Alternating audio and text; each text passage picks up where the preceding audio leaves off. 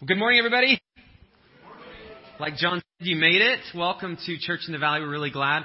If this is your first time here and we keep saying you've made it, you're like, okay, what's the big deal? We got here on time.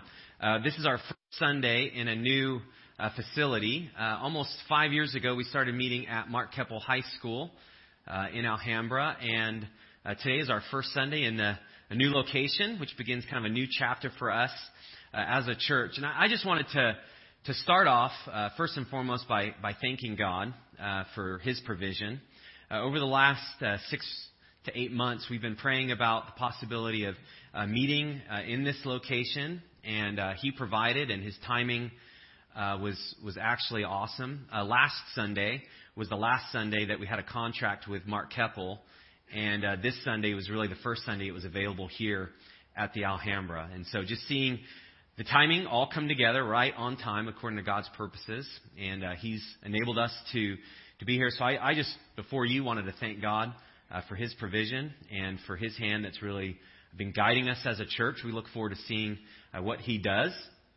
And I also wanted to thank all of the volunteers that helped us move. Specifically, yesterday we gathered a group at Mark Keppel High School, and we had a couple of storage containers, and we gathered all of our stuff. We loaded it into a budget truck, drove it over here about 3 miles away, and unloaded it yesterday and got everything set up. And so if you were a part of the move yesterday, would you mind standing? We'd like to recognize you.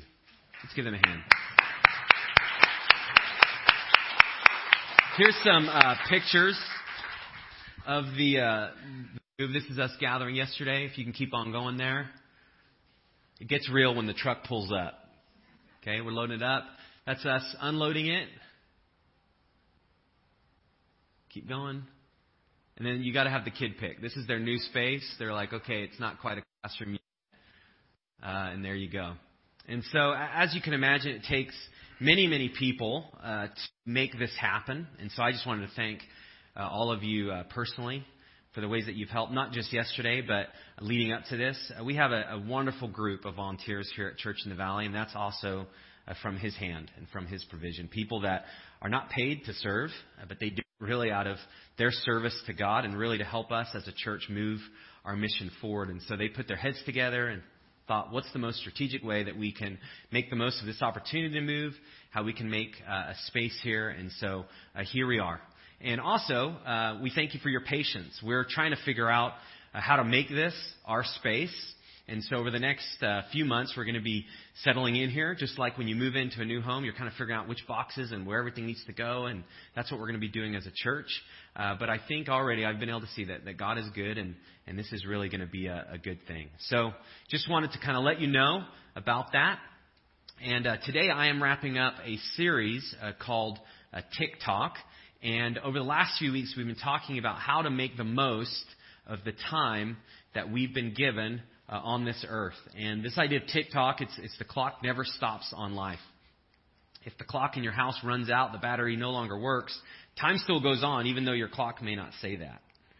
And in life, we want to make the most of every moment that we've been given. And from a biblical perspective, God doesn't measure productivity so much as the minutes and the seconds and the hours and days, but really the opportunities.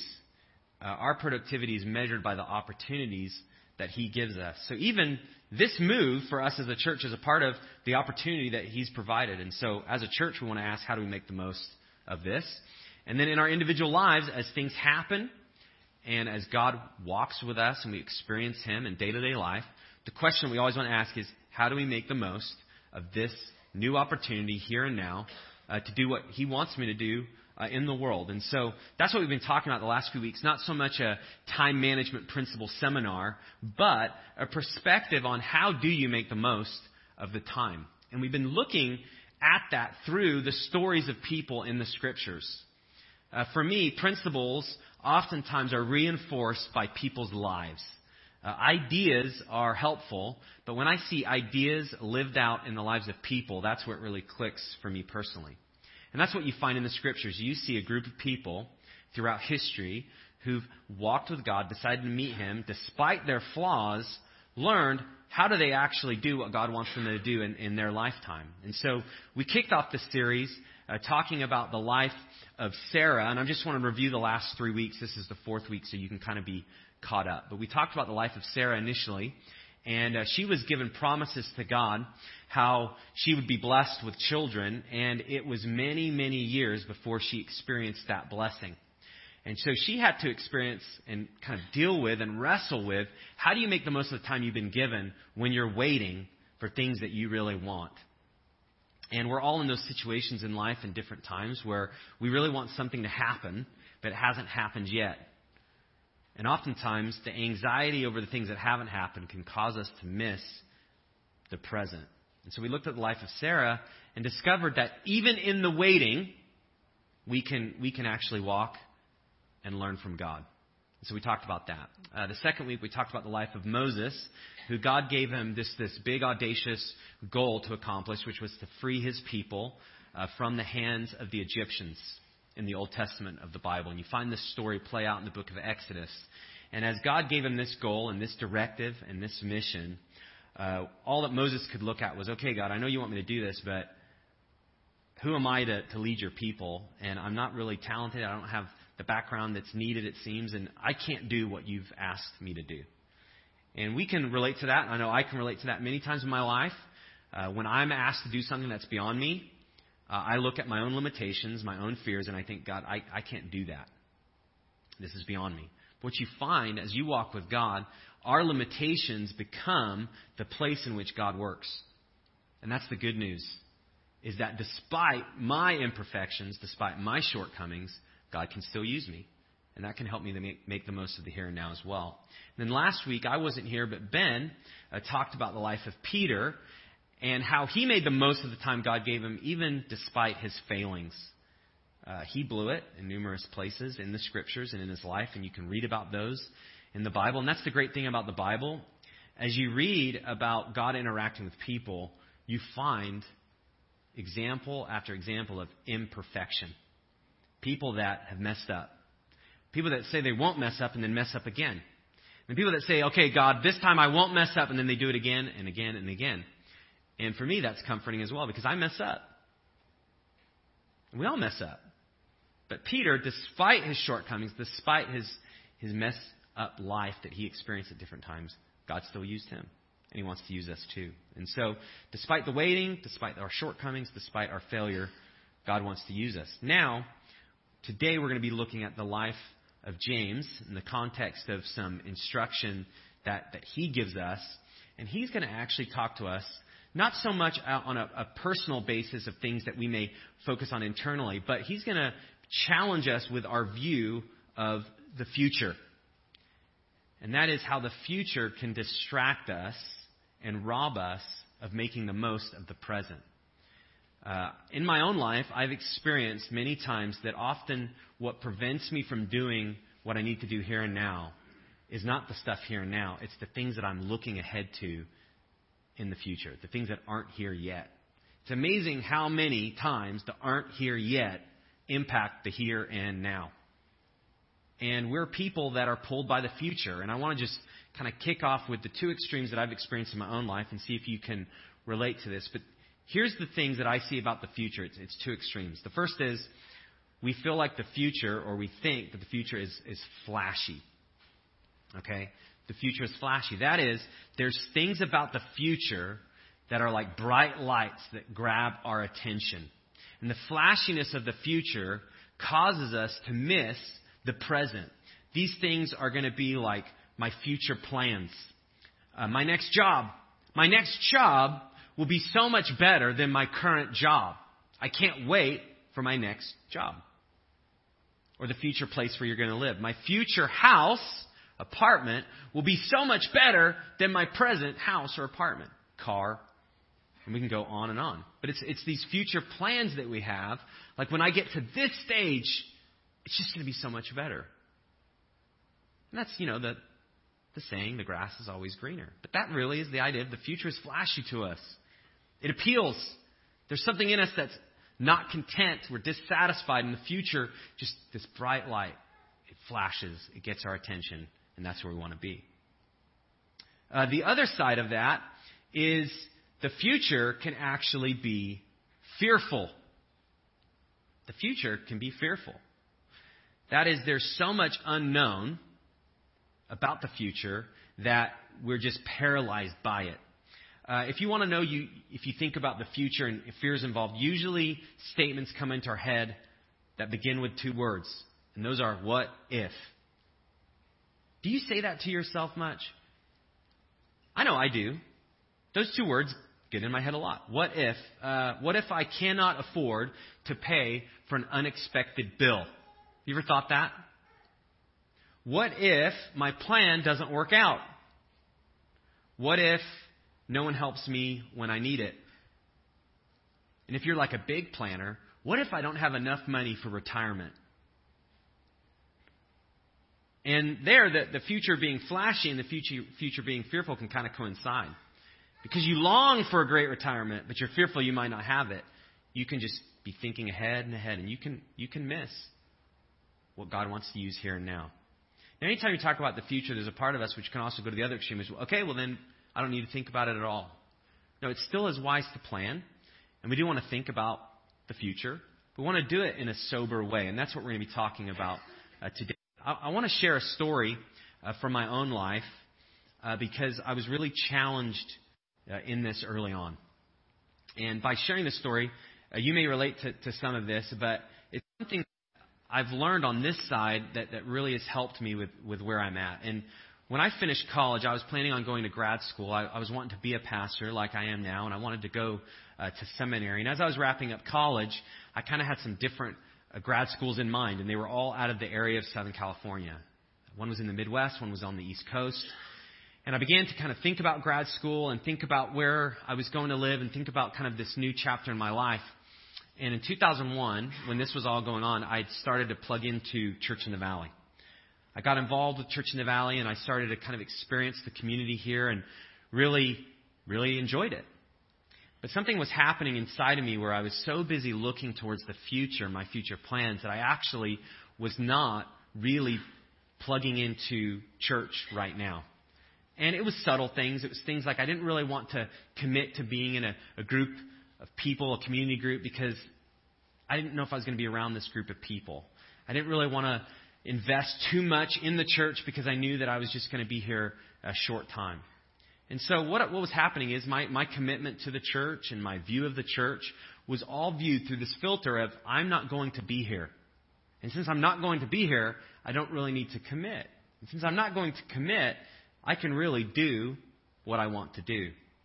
And this was challenged by a leader at Church in the Valley, who came and said, basically out of love, Alex, it seems like you're not really committing to the church. What's going on? Are you trying to figure out kind of where you're at and what life's going on? And he was just loving on me, trying to figure out what was going on in my life. And I just explained. I said, well, I'm planning on going to grad school somewhere, and so I just don't think it really makes sense to commit right now because I'm going to be leaving. And so I shared my plans, and, 6 months, we're going to go to this grad school, we're going to get a new apartment, it's going to be in a totally different area, and, it just doesn't make sense to commit right now because we're going to be gone. It was like, my bags were already packed, it seemed like. And so, in love, the man asked me, he says, do you know the future? And, what was I going to say? No. But I have, grad school's in mind. Do you know the future? No, but I have plans. And what he challenged me was I had no idea of the future, but I was acting and living as if it was already happened. And what he said was, stop it. It was probably a little bit more like better than that, but, stop it. And he says, you can't live life based on the future. You have to live life right now in the present. And he said, when the time comes for you to make a decision about your future, you'll know when the time comes what you need to do. But while you're here, commit. While you're here, make the most of your time right now. And that was 16 years ago. And his counsel at that time was true in my own life. There was some flashiness of the future. There was some fear involved in the future. And I just kind of wanted to ratchet down my own plan. And I had my plan. And I was presenting it before people and presenting it before God. And I was like, all right, stamp it. I'm going to do what I wanted to do. But really what it was is I just had my own ambition and goals in mind. And I was just going to coast on into the future. And that's what we're going to talk about today. And this is something that James challenges us on. And I'm going to be reading in James chapter 4. But if you're like me, you have a little bit of that pull too. There's something about the future which can distract us. And that distraction, whether it's fear or that's flashy, it can cause us to miss what God wants. And so on your handout, if you have a program, which I believe you should, and if you don't have one, somebody on the First Impressions team can hand it to you. There's a passage that's typed out on your handout, and you'll also see it on the screen. I want to read it and then kind of talk about the implications. This is what James tells us in James 4:13 through 17. Come now, you who say, today or tomorrow, we will go into such and such a town and spend a year there and trade and make a profit. Yet you do not know what tomorrow will bring. What is your life? For you are a mist that appears for a little time and then vanishes. Instead, you ought to say, if the Lord wills, we will live and do this or that. As it is, you boast in your arrogance. All such boasting is evil. So whoever knows the right thing to do and fails to do it, for him, it is sin. James was writing this to a group of Christians who, in the first century, were just figuring out what Christians do. Jesus had come and lived his life on earth, and he had died at the hands of the Jewish and Romans and was an innocent man. And he was crucified on the cross, and he was buried, and then he rose again on the third day. And he appeared back to the disciples, to his closest followers. He appeared to the crowds that had witnessed a lot of the ministry that he had accomplished. And then he ascended back into heaven. And as he ascended back into heaven, the understanding and what he commanded was, I am going to return. This is the period in which we're in now where Jesus has not returned yet. But just like this moment, which was a long time ago, we're in the same moment, which we're waiting for Jesus to return. But in the here and now, we have to figure out, before he returns, what does he want me to do with my life? And so James is writing specifically to a group of people who are trying to figure out what it means to be a Christian, one, and two, are under immense stress in their life. They're under persecutions. Persecution Christians at this time were being killed for their faith. To say that you were a Christian, you had a huge target on you. The people who are followers of Christ had been scattered.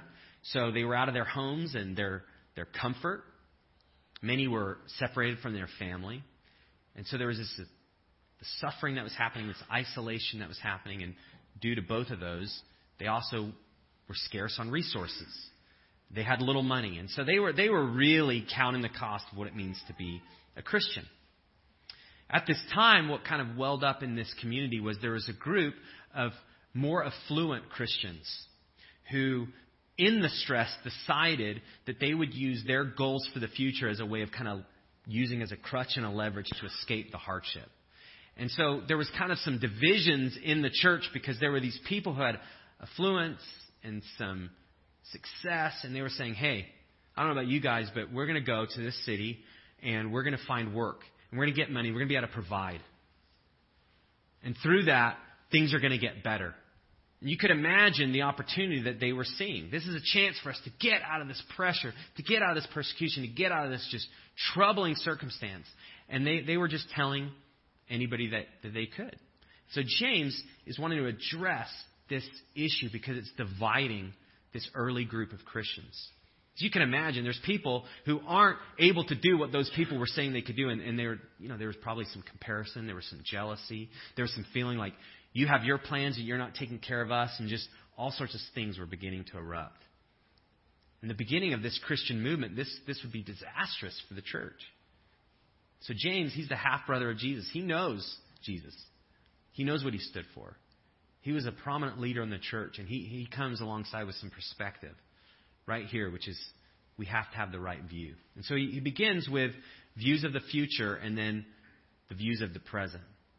So I want to talk about both of those. So here's facts about the future according to what James says. The first thing is that I can make future plans that I cannot control. That's his assertion in this passage. Each one of us can make future plans, but as we make those plans, we actually have no control over them. And it goes back to the original question that somebody asked me. Do you know the future? And we would all answer, no. But oftentimes we can plan as if we do. And this is what he says in the beginning of the passage. Come now, you who say today or tomorrow, we will go into such and such a town and spend a year there and trade and make a profit. So it's amazing. If you look at this scripture, you've got a few things. They're telling everyone around them they're going to be going to a certain place. Not only are they going to be going to a certain place, but they're going to spend a certain amount of time there. Not only are they going to spend a certain amount of time there, but they're going to do specific things. And not only are they going to go to a certain place for a certain amount of time and do specific things, but from this, they are going to be able to make a profit. And so it's just layer upon layer upon layer of the future and presuming upon it. And James is saying, come now, all who say you know how everything in your life will work out. Come now, you who say you know exactly what will happen. But I do this in my life. I have a picture of what I think I want to happen. Maybe I have a picture in my life of what I think God wants to happen, and I just map it out. Step one, during this time. Step two, during this time. And it will all flow together. But isn't it so true that we don't know the future? And so we can make plans that we cannot control. And that can lead to a lot of problems. And so James is saying, be careful. Be careful as you look into the future, assuming that everything that you want to happen will happen. And use the picture of our life being brief, like a mist. I think I have a picture of here. I don't know how good it will show up. But this is June gloom in L.A., which we've been actually having the last few days. Now, the great thing about June gloom is that you wake up in the morning, you go outside, and you're like, oh, man, it's going to be cool today. And it kind of looks like stormy. And it's like, wow, grab the jacket. And then at like 3 p.m., it's 85 degrees. And you're like, wait a second, wasn't there like a hurricane this morning? It was just gloom. It's just a mist. At about 10 a.m., 11 a.m., the sun comes out, and it just burns all of it off. But we can look at our lives like that. Like we see something, and it's our future plans, and it looks so substantial. This is where we're going to go. This is what I'm going to do. This is what's going to happen. And what James is saying is, all it takes is the sun to come out. All it takes is one thing to change, and it's all burned away. You don't know what will happen. So he just wants us to get this. We can make future plans, but we cannot control them. And when we cannot control things that we want to control, it can lead to a lot of problems. Then he makes a second assertion, which is as equally helpful.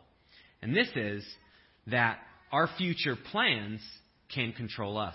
I can be controlled by my future plans. So I can make those plans, and I cannot control them. But my future plans can control me. What I want to happen.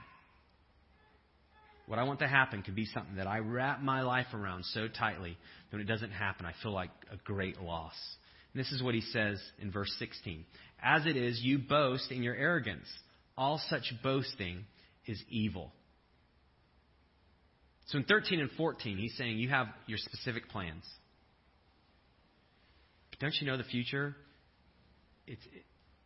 It can change in any instant. Your life is just a mist. Then in 16, he's saying, once you have your plans, there's a tendency that we all have to boast about it. The boasting here is really this idea of bragging. And that's before people, and even before God, we want to present all that we're going to do in our life. Where we're going to go, what we're going to do, who we're going to do it with, how we're going to accomplish it, how it will be happening in a certain amount of time. And what James is describing there is this just self-reliance that can consume us. Even though we can't control our future, we think if we have a plan and we share it, surely it can happen. And I just wanted to kind of share some things about the future and how the boasting about us can can kind of lure us in. Here are some just thoughts that I had related to the future, in this area specifically. As we boast about the future, we focus on the future. And as we focus on the future, that can actually prevent us from being faithful to the things that we have here and now.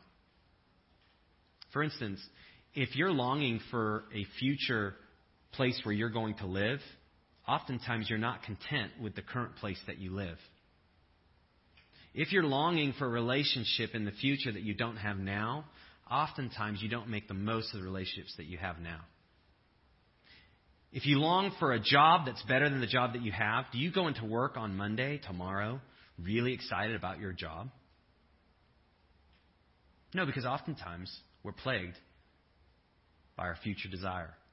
And that future desire strips us of our current faithfulness.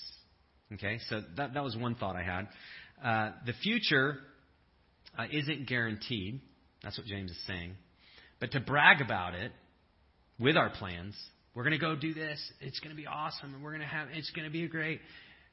It's presuming, and it's basically saying that I have control of my life, and what I want to happen will happen. What I want to happen will happen. And this is actually a form of pride. It's where we don't consider God into our plans. Which leads to the other insight I was thinking about. What if our plans that we're bragging about are not actually what God wants us to do? There are plans that we can make that actually don't please God. So we can brag and we can share and be so excited about what we're going to do, and at the same time, the very thing that we're sharing and excited about may displease God. And so we can get all focused on this future, and the future may not be what God wants for us. And then last, and this is where it's a little bit counterintuitive. This is why James is saying this type of boasting, it's evil. It will distract you. It will pull you away from God's best. And that is, as we focus on the future and we miss the present, guess what is impacted? Our future.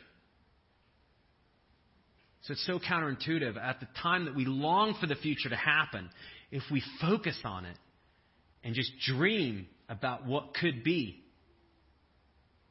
we drop the ball on the things that God's given us here. And as we drop the ball, our future is impacted. If you don't invest in the relationships here and now that God's given you, the future will be full of empty relationships. If you don't focus on making the most of the ministry God has given you to love and to serve people, in the future, you're going to have a really hard time loving and serving people. If you don't work hard in your job, even if you don't like it, it's going to be very difficult to have a job that will reward you greater. Because our reward comes from the hand of God, tied to our present faithfulness in our relationships and our responsibilities. So our future unfolds out of our present faithfulness. So James wants us to, just watch out. Come now, who you say. Come now, who proclaim your plans. Be careful. So James is pleading with us. So he wants us to get this. We can make plans that we cannot control. And then our plans can control us. Then he gives some perspective for us on the present. So here's some facts about the present that James brings. First is that accomplishing the Lord's will should be the ultimate focus of my time and my plans. And so James counters this presumptuousness, this pride, this bragging. And he says, instead, you ought to say, if the Lord wills, we will do this or that.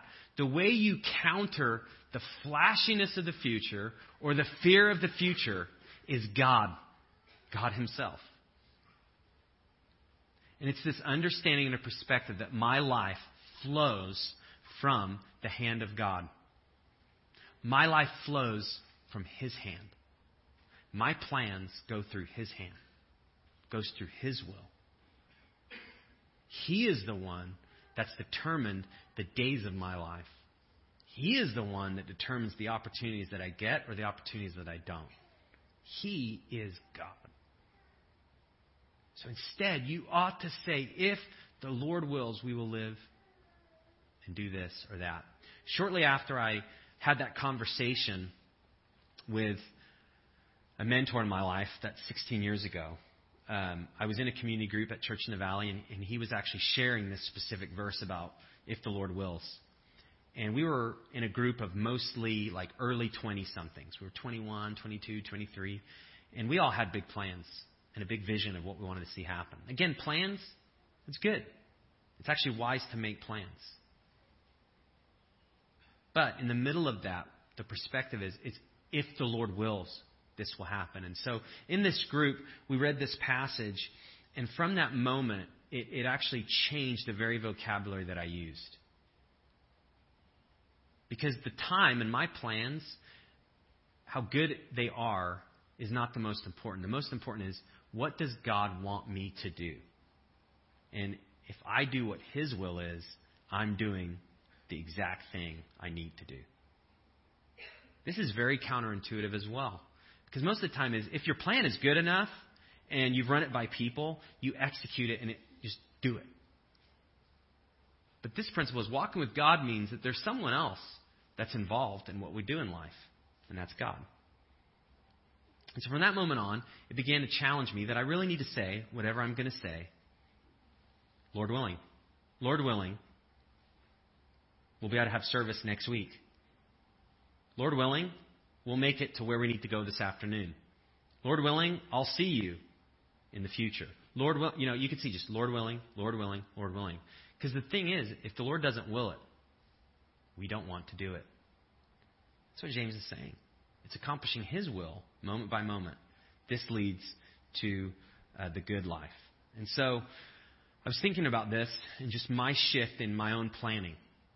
And I think when I first became a Christian and took Him seriously, I kind of thought, you know, my plans are like laying concrete. And I designed my mold, and then I asked God, like, is there any shift you want on the mold for my life? And so this mold is, I'm going to live here, I'm going to do this, and I'm going to pour the concrete on, and then there's my life. It's just, here's the plan. And then as I walk with God more, I realize, like, you know what? I don't know if my plans and what I want to happen are like concrete as much. That's pretty sturdy and pretty immovable. And in my own life, I know that there's many things that I thought was going to happen, and it didn't happen. And I'm here because of all those things. And I'm grateful for that. So I started thinking, okay, maybe my plans aren't concrete. Then I thought, well, maybe my plans are more like, it's like a piece of paper, but like high quality paper that's not easily ripped. And not like pencil, but like a Sharpie. So I have my plans, and they're on nice paper that will endure over time. And then I just draw a map of what I want to see happen. And I do it with a Sharpie. You know, those don't really fade. It's not a pencil or a pen. It's pretty sturdy. And over time, you can see maybe the paper gets a little bit dirty, but the Sharpie still stands. And I realized that, you know what, from my own experience, my plans have never been a Sharpie either. My plans have changed. It seems like there's just an eraser there. And then this picture came to me. It's not concrete. It's not paper. It's a Magna Doodle, okay? Or an Etch-A-Sketch for you older school people, okay? A Magna Doodle is this. You know, I have my plans. And there's usually a map from one to the other. Here's my plans. And God, here's where I am, and here's where you've led me. And I think, God, that you want me to go right here. And a Christian is somebody that hands the plan to God, Lord willing. And then what God can do at any moment in time, because He's God, He can take the pencil and He can draw His own picture. And He says, well, you know, you think that it's going to be a straight line, but wait for the adventure that I'm going to lead you on.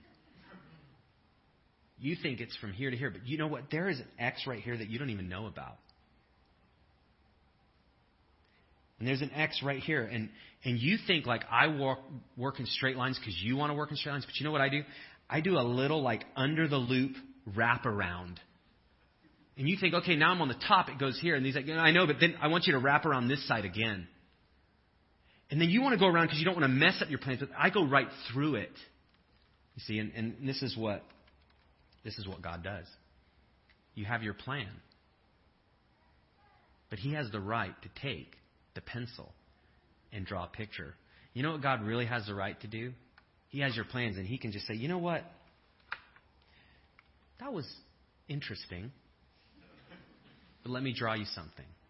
And that's what the Christian life is. The reason you want to read the Scriptures is because he has the plans that he wants for you found in them.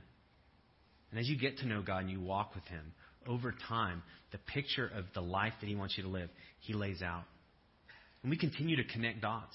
And we continue to draw things. And we continue to ask God, help me to have this picture of my life that pleases you. But it's as you will, I will do this. As you will, I will do that. And there's times where he adjusts it. And there's times where he erases parts.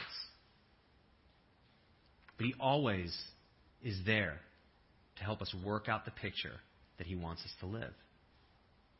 And that's the good news of walking with God. And that's what James wants us to get. It's accomplishing his will that makes us the most productive. Okay? And the second part that I want to close on is this. Obeying God here and now leads to a productive life. And this is what he says in verse 17. He's bringing it all to this.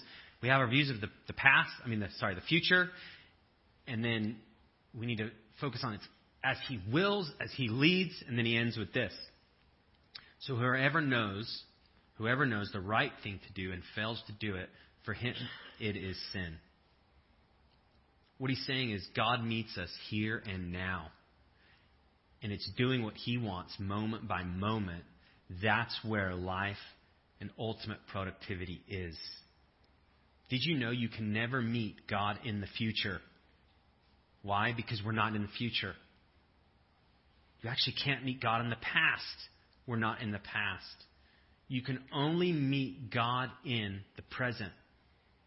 That's what James is saying. For whatever you know to do, the right thing to do right here and right now, that's what you have to do. So the present, here and now, is the only time we can meet God. It's the only time we can know God. It's the only time we can serve God. It's the only time that we can please God. And what James is saying is, since this is the only time that we can meet, know, love, and serve him, that is what we need to do with our life. The present. That's where we can know God personally. And as we know God personally in the present, it leads us to the future. And the quality of our future is linked to meeting God in the present. That's the beauty of the Christian life. You can live life in the present knowing that God, in his goodness, and our life flows through his hand. He will promise us a good future as we please him. It flows from his hand. He will be good to us. He will do right. So I want to encourage you. Plan. Think ahead. But add, Lord willing, to your vocabulary. Plan ahead, but add Lord willing to your vocabulary. Another thing. Know that the future will distract you. Decide, I'm not going to let fear or flashiness of the future cause me to miss meeting God here and now and the opportunities that he brings. So I want to encourage you to wrestle with that. Fight the distraction of the future and meet God in the here and now. At Church in the Valley, that's what we want to help you do. That's why we exist as a church. We want to help you walk with God right now. And as you walk with God right now, you're going to be seeing this world that he's drawing a picture of your life. And it's going to be this great adventure that you've never experienced. And so I just want to challenge you, all of us, just what is God wanting to show me here and now? Who are the people that he's placed in my life that I need to love? What are the opportunities that I need to buy up to get to know him? And how can I make the most of the here and now to live the life that God wants me to live? There's some next steps that I want to wrap up with connected to that. And if you take out your connection card, you can finish filling that out. We're going to be receiving our offering momentarily. But there's, I think, three next steps that you can take. The first is ask God to show me where my future is impacting today. Is there a place of distraction? It's hard to know you're distracted without you recognizing it. So just ask God to show you any distraction that you may experience. And then, is there something that God has told you to do and you're not doing it? This is the present living, walking with God. What has God told you to do right now, but you're not doing it? You're going to just hit wall and wall and wall if you're not doing the present things God's telling you to do. And the last is invite somebody next week to church, somebody in your life. There's an opportunity for you to connect with here and now, and you can invite them to church. You can pray for an opportunity to serve them, to love them. If you pray that, see what God does. And from those opportunities, you can make the most of your time. So I want to invite the band back up. And I wanted to extend an invitation that we're going to be having right following this service. Since this is our first Sunday here, we actually have some refreshments in the courtyard outside for all of us to enjoy. We're going to have some cake.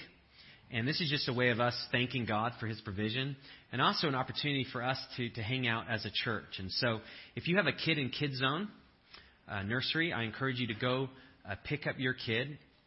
And then we're all going to head up to the courtyard to eat those refreshments together. And while we do that, if you could just be thanking God just for his provision, I think he'd be really pleased with that. Let's pray together. Father, we do thank you for the fact that you meet us here and now, and we can know you and we can please you in the moment right now in which we live. And so, God, help us to make the most of our time, to see the opportunities that you bring. And, Lord, we thank you for your provision, just providing this new place for us to meet. But God, help us to also realize that from your provision, we now have a responsibility to be faithful. So help us to be faithful to telling people about our church, telling people about the difference that you've made in our life, loving the people around us. And God, I pray that you'll continue to grow us as a church. It's in your name that we pray. Amen.